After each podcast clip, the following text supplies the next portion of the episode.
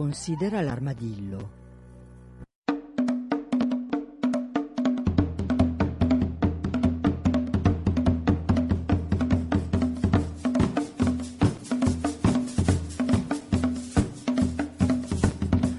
Buongiorno, buongiorno a tutti e benvenuti da Cecilia Di Lieto.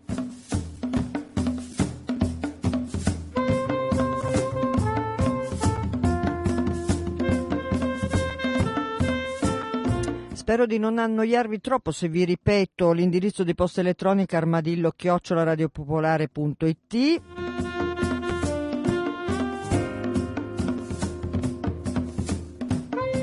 e anche la pagina Facebook Considera l'armadillo che io sempre vi invito a visitare anche magari a cliccare mi piace sulla pagina, ma così questo così.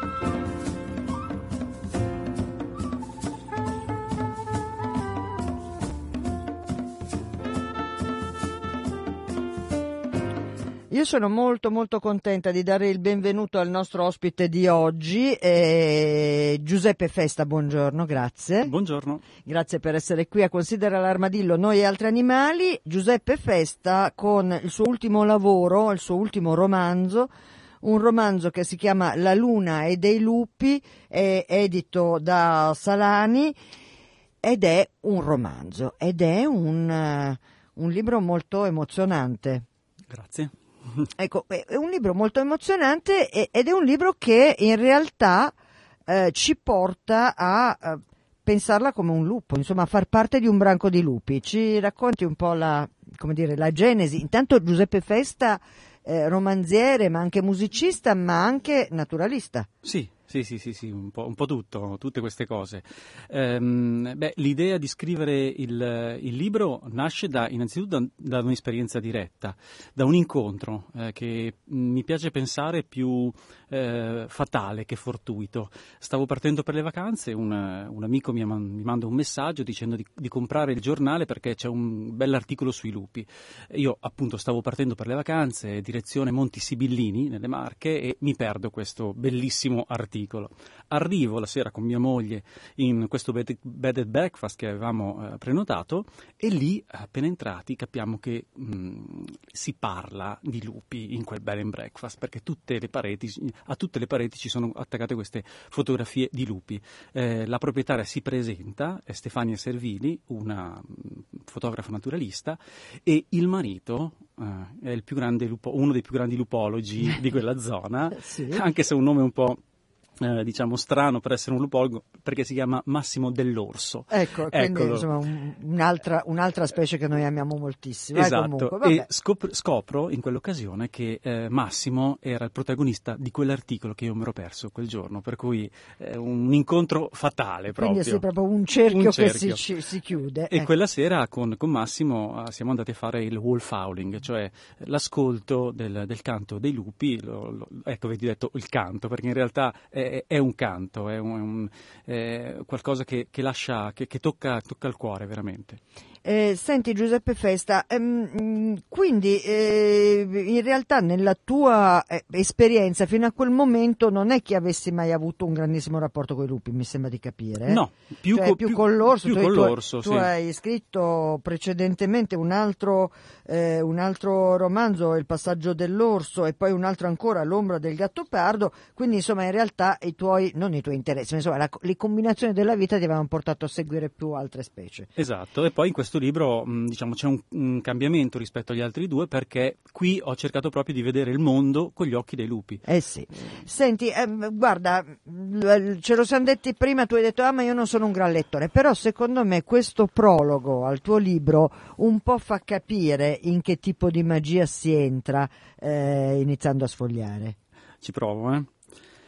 Il respiro si fece affannoso. La lingua era asciutta, impastata dal fumo dei gas di scarico che strisciavano radenti al suolo. Le narici si gonfiavano e sgonfiavano ritmicamente, invase da un cocktail di odori sconosciuti, innaturali. Gli punsero il naso, gli occhi color miele. Impregnarono la folta pelliccia. Un filobus esplose scintille blu. Poco più in là il clacson di un'automobile lo fece sobbalzare. Tra lui e quel mondo infernale c'era soltanto una folta siepe di foglie scure e oleose, nient'altro. Si chiese come avesse fatto a finire proprio in quel luogo, lui, un lupo selvaggio del branco della Sibilla, prigioniero della città degli uomini. Per un attimo pensò che la luna lo avesse abbandonato, poi improvvisa la udì, la voce di un bambino. E questo è, eh, per capirci, il, il, prologo della Luna e dei lupi che eh, poi va avanti con questa sua narrazione dove noi in realtà iniziamo a conoscere ognuno dei componenti di questo eh, di questo branco, anche se alcuni lupologi non amano l'espressione branco, perché eh, altre volte, non so, tu la, da te funziona? Lo chiamano nucleo familiare eh, solitamente. Sì, in genere, perché branco dà subito questa accezione un po' negativa. Esatto. E, e però c'è appunto il primo capitolo che si apre per l'appunto con una scena di caccia, una scena di caccia ed è eh, al di là del, come dire, della eh, tensione che si crea nel leggere queste pagine è anche in realtà una spiegazione scientifica di come funziona la caccia da, fatta da, da un, un, nucleo familiare di, di, lupi. Esatto, mm, diciamo appunto, il, come hai detto giustamente tu, è un romanzo, eh, però ecco, eh, ho cercato comunque di eh, costruire la trama su, su dei fatti scientifici reali e questo grazie alla conoscenza con tantissimi esperti di lupi che ho avuto la possibilità di conoscere eh, negli ultimi anni. Senti, e, mm, e però eh, insomma per l'appunto svolgendo questa tua trama in questo tuo romanzo eh, naturalmente ci sono anche gli umani e gli umani sono di vario genere eh, insomma il concetto gli ascoltatori di Considera l'armadillo un po' lo sanno però io non mi stanco mai di ripeterlo perché in realtà eh, noi viviamo con angoscia il fatto che appunto ogni tanto il Ministero dell'Ambiente pare partire con l'autorizzazione a uccidere i lupi perché pericolosi.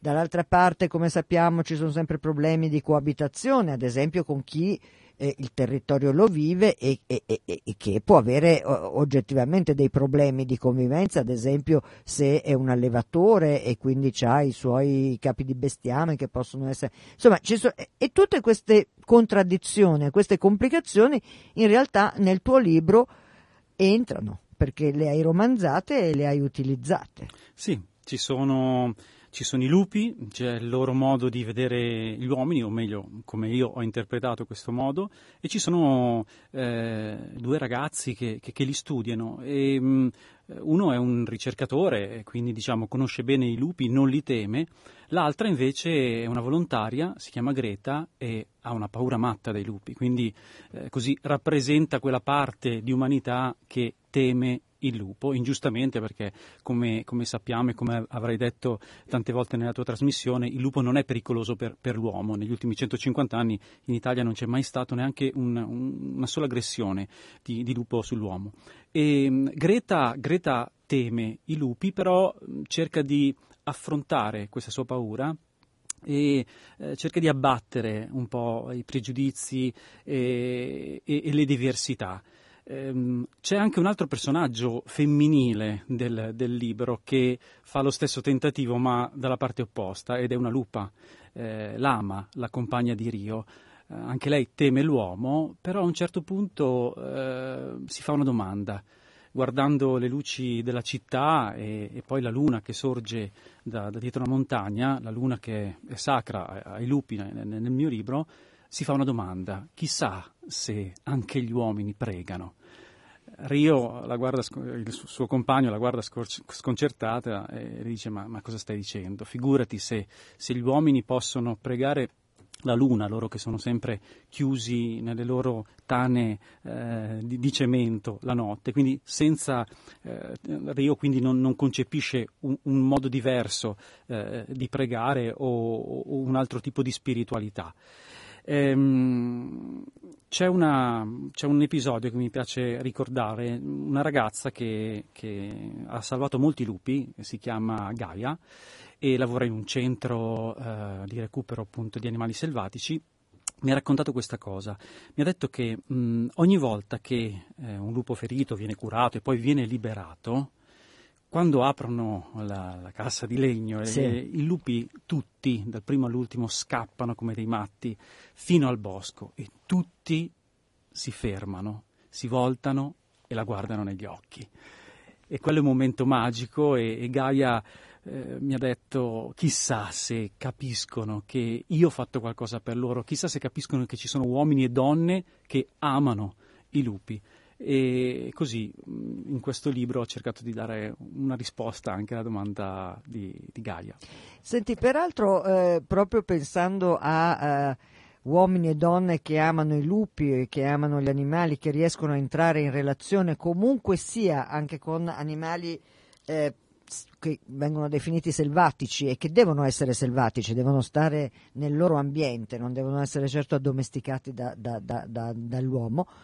Eh, beh, c'è, c'è eh, una storia, io non voglio svelare troppo del, del libro, mm. ma insomma in realtà è un libro che, eh, ripeto, è un romanzo, è un romanzo d'amore, un grande romanzo d'amore, di tante specie che si incrociano e in fondo questo ci piace più che mai, no? Perché eh, forse non ci piacciono troppo, troppe barriere, troppi confini. E, dicevo, questo, questo, romanzo che è appunto un romanzo d'amore, ma eh, devo dire non mancano i colpi di scena, mettiamola proprio così perché così è, e, ehm, a un certo punto ha proprio un episodio eh, un episodio di salvataggio, in particolare di una, de, de, della protagonista coi peli, con sì. quella più pelosa, mettiamola sì, così. Sì, non so come definirla, però insomma quella più pelosa. Eh, che ha un grande problema, un, un, grande momento di difficoltà e c'è in realtà... Ti stai arrampicando sugli eh, specchi per evitare di, no, però, però giustamente... possiamo dire, io chiedo il consenso a Giuseppe Festa, l'autore. In realtà c'è una rianimazione proprio bocca a bocca. Sì e, ed è vero. Sì, è ispirato a un episodio vero, è una mia amica, questa pazza che ha fatto questa cosa, si chiama Elisaberti eh, ed era stata chiamata una mattina d'inverno perché c'era un lupo da salvare. Eh, Elisa che tra l'altro è collega di, di Gaia, eh, lavorano tutte e due nel, mon- nel ehm, centro di recupero animali selvatici del Monte Adone in provincia di, di Bologna e sono state chiamate perché c'era questo lupo da salvare, era stato impallinato da, da, un bracconiere e si trovava vicino a un fiume, anzi dentro un fiume. L'hanno addormentato e questo lupo ovviamente è caduto in acqua e Elisa non ci ha pensato due volte, si è, si è buttata in acqua, l'ha tirato fuori e eh, ha fatto la respirazione bocca a bocca e ha funzionato. Ha funzionato. E, mm, eh, diciamo una persona che era presente ha fatto un filmato che poi è diventato eh, virale, l'hanno visto sì, milioni di persone. Io me lo ricordo perché l'ho visto sì. quel video. Anzi, se, se, gli ascoltatori vogliono andare a vederlo, ehm, possono cercare il lupo Navarra. Navarra, ecco, sì. così lo, lo, scriviamo anche nel suntino che facciamo, okay. così, eh, va bene, così hanno quest'altra possibilità. Eh, Giuseppe Festa, ehm, allora, ehm, dicevamo che questo libro, romanzo, che è un romanzo eh, d'amore, La luna e dei lupi, ehm, ha anche molti colpi di scena. In realtà eh, tu per studiare così bene anche le dinamiche di un gruppo sociale, e quindi dove appunto c'è il lupo vecchio, c'è il lupo giovane, c'è la femmina, c'è il maschio, la rivalità, la caccia, cioè non è una cosa che si improvvisa. Ci hai lavorato tanto? Beh sì, ho letto molto perché c'è una grande così, letteratura sui lupi, sia in Italia che all'estero. I comportamenti dei branchi eh, negli Stati Uniti sono abbastanza simili anche a quelli italiani, se vogliamo, anche se il lupo italiano dicono che è il più furbo di tutti. Eh. Infatti i ricercatori eh, oltre, di oltreoceano si chiedono ma come ha fatto il lupo italiano italiano a non estinguersi in Italia eh, con certo, gli spazi, con, con... con, l'antropizzazione che c'è, mentre invece negli Stati Uniti è stato devastato, è stato eh, diciamo uh, così praticamente eliminato da tutto il territorio, solo recentemente è stato reintrodotto in Wyoming. E, appunto ho, ho letto molto, ma come ti dicevo ho avuto anche la fortuna di incontrare diversi lupologi ehm, e, e, di fare dei servizi, dei, dei reportage per, per, una trasmissione di Rai 2 che mi ha portato proprio a eh, inseguire un po' eh, i, i, lupi. Addirittura con Duccio Berzi ehm, siamo entrati nella tana di un lupo. Eh, naturalmente era una, era una, tana abbandonata da più certo, di dieci anni, immagino. quindi non c'era il pericolo di disturbare gli, gli animali. E, ehm, e, lì una cosa, beh, a parte l'emozione incredibile di entrare in questo luogo, una tana che era stata usata per molte generazioni dai lupi, per cui un'emozione forte. E poi una cosa che mi ha raccontato eh, Duccio, ehm, in quella tana come in altre tane abbandonate, eh, negli anni ha trovato degli oggetti umani cioè dei, dei, balo, dei balocchi, mm. lui è toscano, li chiama sì, così, sì. cioè dei, dei, giocattoli che mh, i lupi adulti portavano ai cuccioli così proprio per giocarci, infatti ci sono tutti i segni dei dentini, eh, si tratta di oggetti che trovavano magari nei boschi o lungo i fiumi, mh, da un pallone di calcio a un vecchio scarpone piuttosto che una lattina o una tanica diciamo di olio. Eh, sì, e, mh, e, così questo mi ha, mi ha, colpito un po', da, da romanziere mi ha colpito, eh, perché eh, mi sono quasi immaginato mamma lupa che portava questo oggetto umano ai cuccioli e diceva attenzione bambini questo è l'uomo cattivo. Eh sì perché insomma il problema eh, come sempre che se ci sono degli umani buoni eh, diciamo nei confronti del lupo ce ne sono tanti che sono veramente veramente eh, pericolosi per loro. Eh, senti, ma tu che appunto ti sei approcciato a uh, una specie come quella dei lupi, perché secondo te? Io tutte le volte dico che forse tutte le colpe sono quelle di Cappuccetto Rosso, no?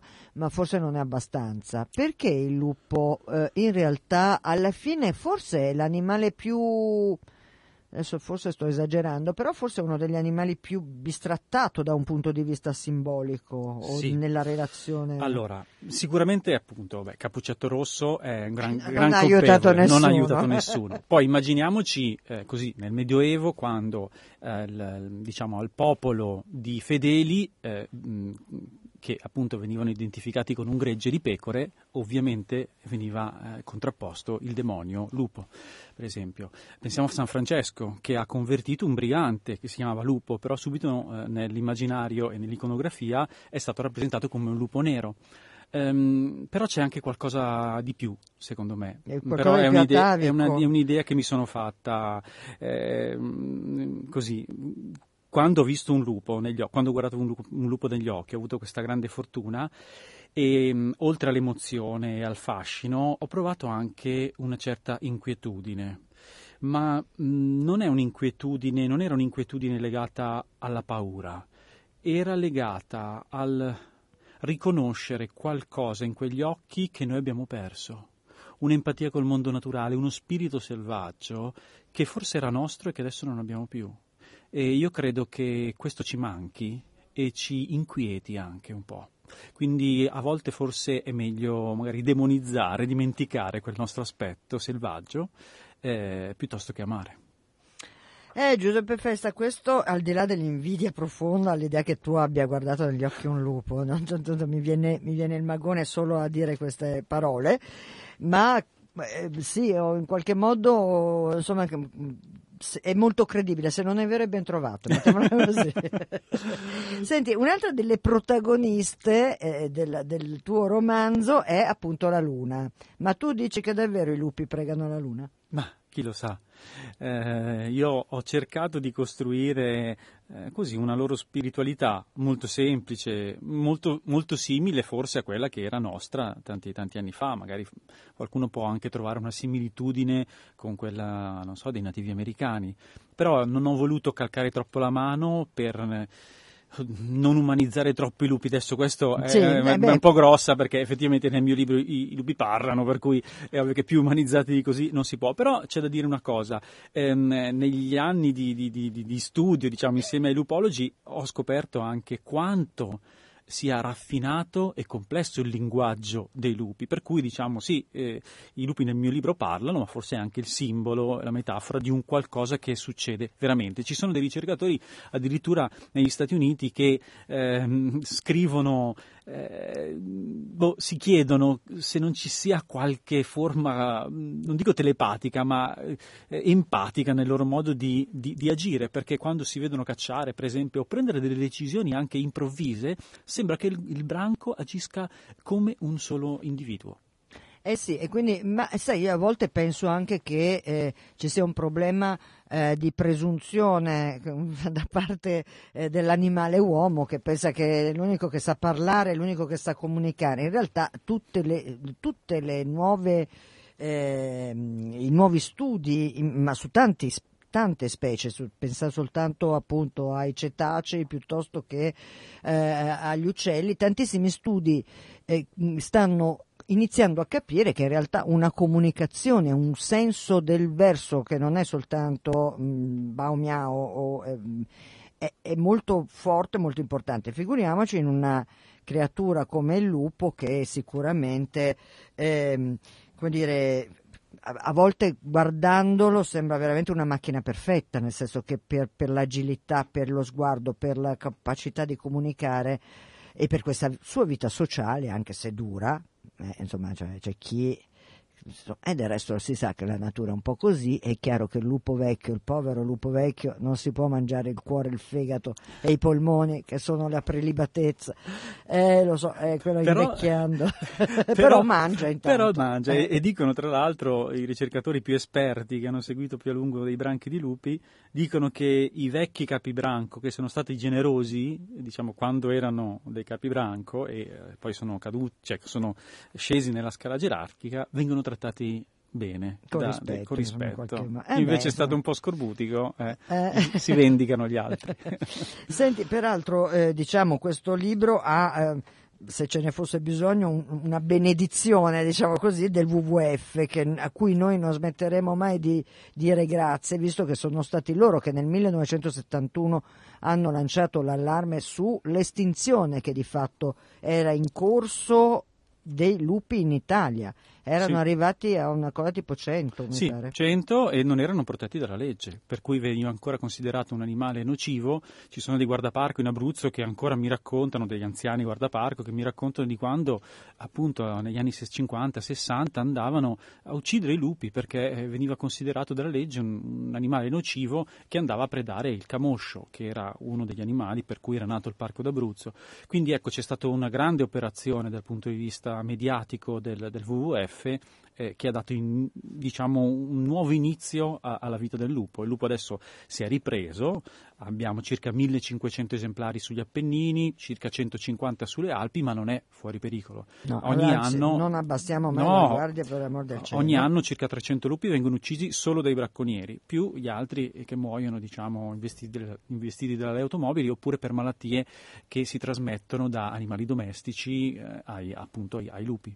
Peraltro ci sono, a proposito di eh, dire, leggende e cose assurde, mi pare proprio il Parco della Maiella in questi giorni, pochi giorni fa, eh, ha lanciato dire, un messaggio, un appello rispetto al fatto che qualcuno sosteneva i cacciatori in genere, perché poi sappiamo sempre che eh, mi spiace, cari cacciatori all'ascolto, non me ne importa niente, io ne sono convinta, insomma, voi riuscite a eh, dire, co- combinare dei guai niente male al di là dell'uccisione singola degli animali, per cui insomma in realtà c'è questa leggenda per cui i lupi sarebbero stati addirittura parecodutati dagli sì, elicotteri, da anni, il... da anni che è una cosa che uno dice ma stiamo... Un, un, giorno mi ha telefonato, aveva trovato il mio numero su, su, su, in, in rete, mi ha telefonato telefonato un tizio che sosteneva eh, e mi voleva far credere che eh, nella sua zona c'era eh, la lobby eh, dei cacciatori insieme al corpo forestale che aveva importato dei ehm, lupi dall'Ucraina, per, cioè cose veramente fantasiose, eh, il tutto senza, senza, senza, comprendere che il lupo si sposta, si sposta, può percorrere anche 100 km in una notte, per cui il lupo ha ricolonizzato quei territori che noi uomini anche abbiamo abbandonato negli ultimi decenni. Sono aumentate le prede selvatiche e quindi il lupo si è rimpossessato dei suoi vecchi territori. Eh, viva il lupo, viva il lupo. Senti, mh, mm, eh, a, a, questo proposito mi fa anche piacere che quella che è eh, la, la, la famosa detta in bocca al lupo, eh, che ha sempre avuto questa orribile risposta crepi il lupo, si sta un po' modificando. Sì, eh? sì, Questa qui è una cosa positiva. Io lo, io lo, dico sempre anche nelle scuole, così ai bambini, rispondiamo viva il lupo, anche perché era un buon augurio. No? Eh, certo, anche perché... protetti come un lupo a chiotto nella bocca della mamma, di mamma lupa non era una cosa per cui ah, è una cosa cattiva che ti sta mangiando, al contrario, proprio una cosa molto molto positiva. Beh, beh insomma, sono secondo me anche in queste piccole cose, certo. anche nel linguaggio. Eh, si modificano delle cose. Senti, abbiamo parlato della straordinaria vocalità anche del lupo. Eh, tu sei un musicista, quindi immagino che il tuo orecchio sia particolarmente sensibile. Io eh, no, non, non, ti farò sentire un regalo che mi fece Bruno D'Amicis, eh, non so se l'hai conosciuto, un fotografo che ha scritto questo libro bellissimo sui bellissimo. libri sì, sì, sui sì, lupi. E lui quando lo intervistai per il suo libro eh, mi regalò diciamo così questa registrazione di, di tipo 20 minuti che lui era riuscito a registrare nel corso di una notte, quindi non, non, non ti farò questo regalo ma, ma magari questo lo sentiamo solo per così.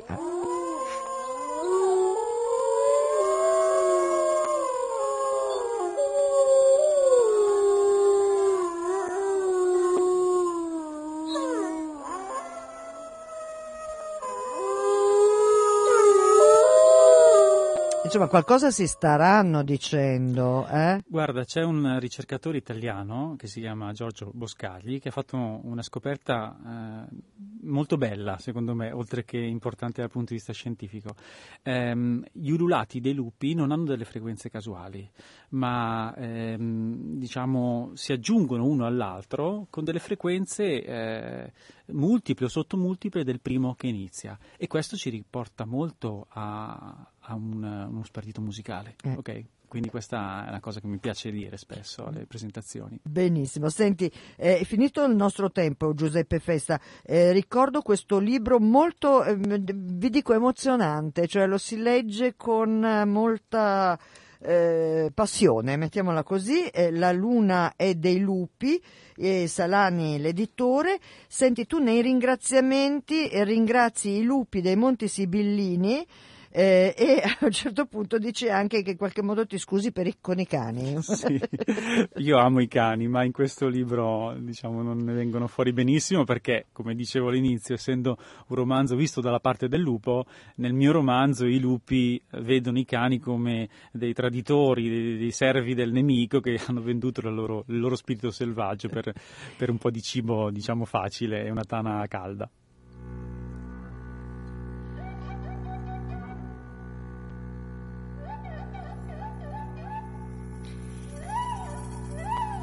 Considera l'armadillo. Giuseppe, proprio in chiusura devi partecipare al gioco della trasmissione ed è questo. Ma Giuseppe Festa, se avesse potuto scegliere di essere un animale, che animale avrebbe voluto essere? Attenzione, attenzione, mi, mi, mi no, dubita. perché poi capisci eh, che no. essere sarebbe banale. No. Mm, dai, una nutria. Una nutria. Grazie, grazie Giuseppe Festa per essere stato con noi. Cecilia Di Lieto vi saluta e vi augura buon ascolto. Ciao a tutti.